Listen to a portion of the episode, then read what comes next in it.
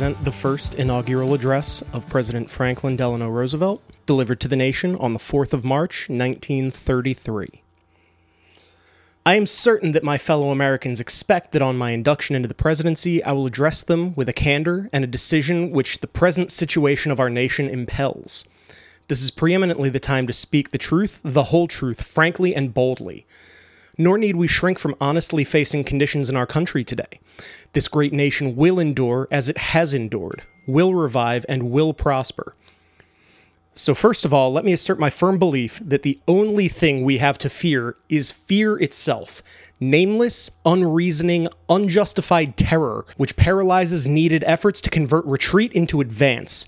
In every dark hour of our national life, a leadership of frankness and vigor has met with that understanding and support of the people themselves, which is essential to victory. I am convinced that you will again give that support to leadership in these critical days. In such a spirit on my part and on yours, we face our common difficulties. They concern, thank God, only material things. Values have shrunken to fantastic levels, taxes have risen, our ability to pay has fallen. Government of all kinds is faced by serious curtailment of income. The means of exchange are frozen in the currents of trade. The withered leaves of industrial enterprise lie on every side. Farmers find no markets for their produce. The savings of many years in thousands of families are gone. More important, a host of unemployed citizens face the grim problem of existence, and an equally great number toil with little return. Only a foolish optimist can deny the dark realities of the moment.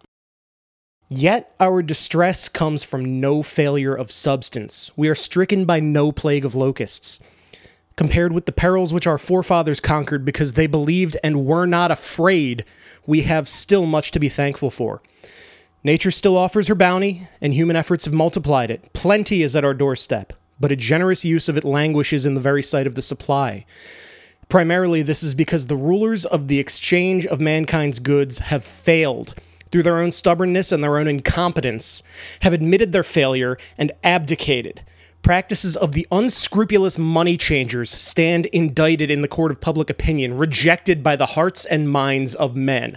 True, they have tried, but their efforts have been cast in the pattern of an outworn tradition. Faced by failure of credit, they have proposed only the lending of more money. Stripped of the lure of profit by which to induce our people to follow their false leadership, they've resorted to exhortations, pleading tearfully for restored confidence.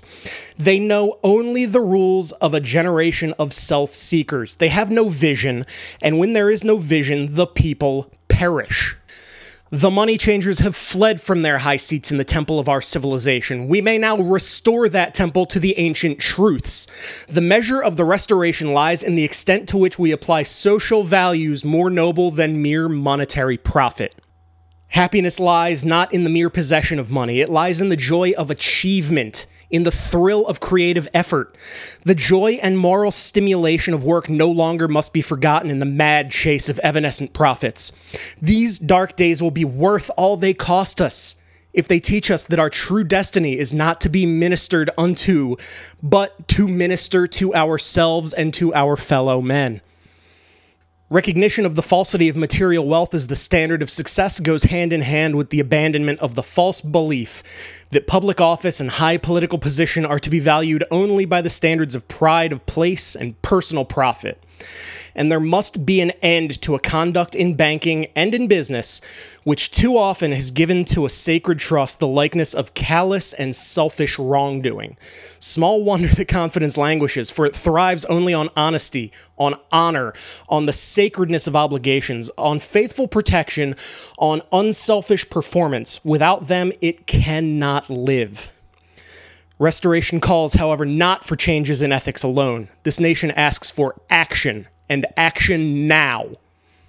Our greatest primary task is to put people to work. This is no unsolvable problem if we face it wisely and courageously. It can be accomplished in part by direct recruiting by the government itself, treating the task as we would treat the emergency of a war, but at the same time, through this employment, accomplishing greatly needed projects to stimulate and reorganize the use of our natural resources. Hand in hand with this, we must frankly recognize the overbalance of population in our industrial centers, and by engaging on a national scale in a redistribution, endeavor to provide a better use of the land for those best fitted for the land. The task can be helped by definite efforts to raise the values of agricultural products, and with this, the power to purchase the output of our cities. It can be helped by preventing realistically the tragedy of the growing loss through foreclosure of our small homes and our farms. It can be helped by insistence that the federal, state, and local governments act forthwith on the demand that their cost be drastically reduced. It can be helped by the unifying of relief activities, which today are often scattered, uneconomical, and unequal. It can be helped by national planning for and supervision of all forms of transportation and of communications and other utilities which have a definitely public character. There are many ways in which it can be helped, but it can never be helped merely by talking about it. We must act and act quickly. Finally, in our progress towards a resumption of work, we require two safeguards against a return of the evils of the old order. There must be a strict supervision of all banking and credits and investments. There must be an end to speculation with other people's money, and there must be a provision for an adequate but sound currency. There are the lines of attack. I shall presently urge upon a new Congress in special session detailed measures for their fulfillment, and I shall seek the immediate assistance of the several states. Through this program of action, we address ourselves to putting our own national house in order and making income balance outgo. Our international trade relations, though vastly important, are in point of time and necessity secondary to the establishment of a sound national economy. I favor as a practical policy the putting of first things first. I shall spare no effort to restore world trade by international economic readjustment, but the emergency at home cannot wait on that accomplishment. The basic thought that guides these specific means of national recovery is not narrowly nationalistic. It is the insistence as a first consideration upon the interdependence of the various elements in all parts of the United States, a recognition of the old and permanently important manifestation of the American spirit of the pioneer. It is the way to recovery. It is the immediate way. It is the strongest assurance that the recovery will endure. In the field of world policy, I would dedicate this nation to the policy of the good neighbor, the neighbor who resolutely respects himself and, because he does so, respects the rights of others, the neighbor who respects his obligations and respects the sanctity of his agreements in and with a world of neighbors. If I read the temper of our people correctly, we now realize, as we have never realized before, our interdependence on each other. That we cannot merely take but we must give as well.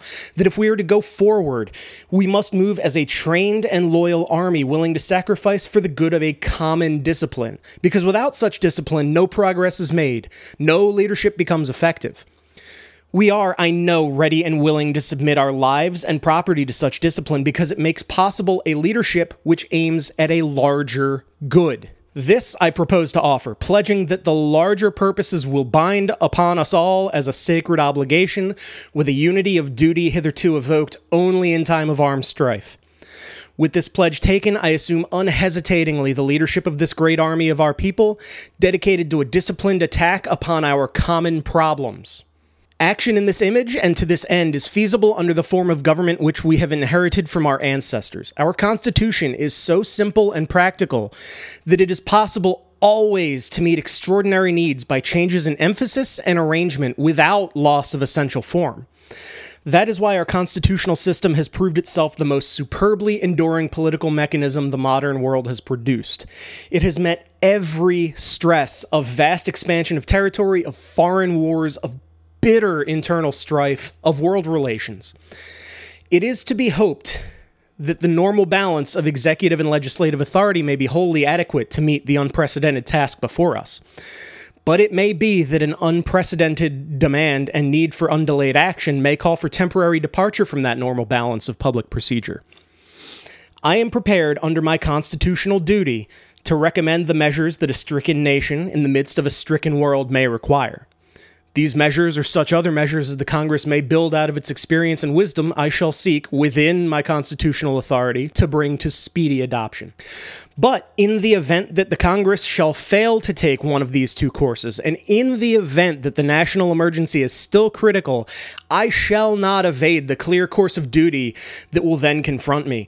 I shall ask the Congress for the one remaining instrument to meet the crisis broad executive power to wage a war against the emergency, as great as the power that would be given to me if we were in fact invaded by a foreign foe.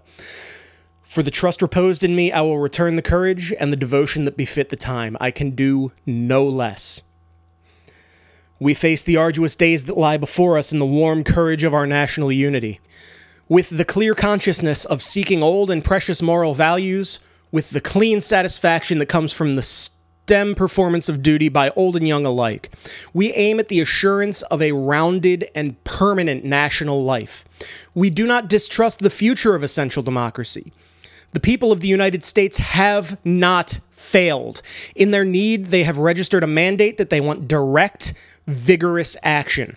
They have asked for discipline and direction under leadership. They have made me the present instrument of their wishes. In the spirit of this gift, I take it. In this dedication of a nation, we humbly ask the blessing of God. May He protect each and every one of us. May He guide me in the days to come. Thank you.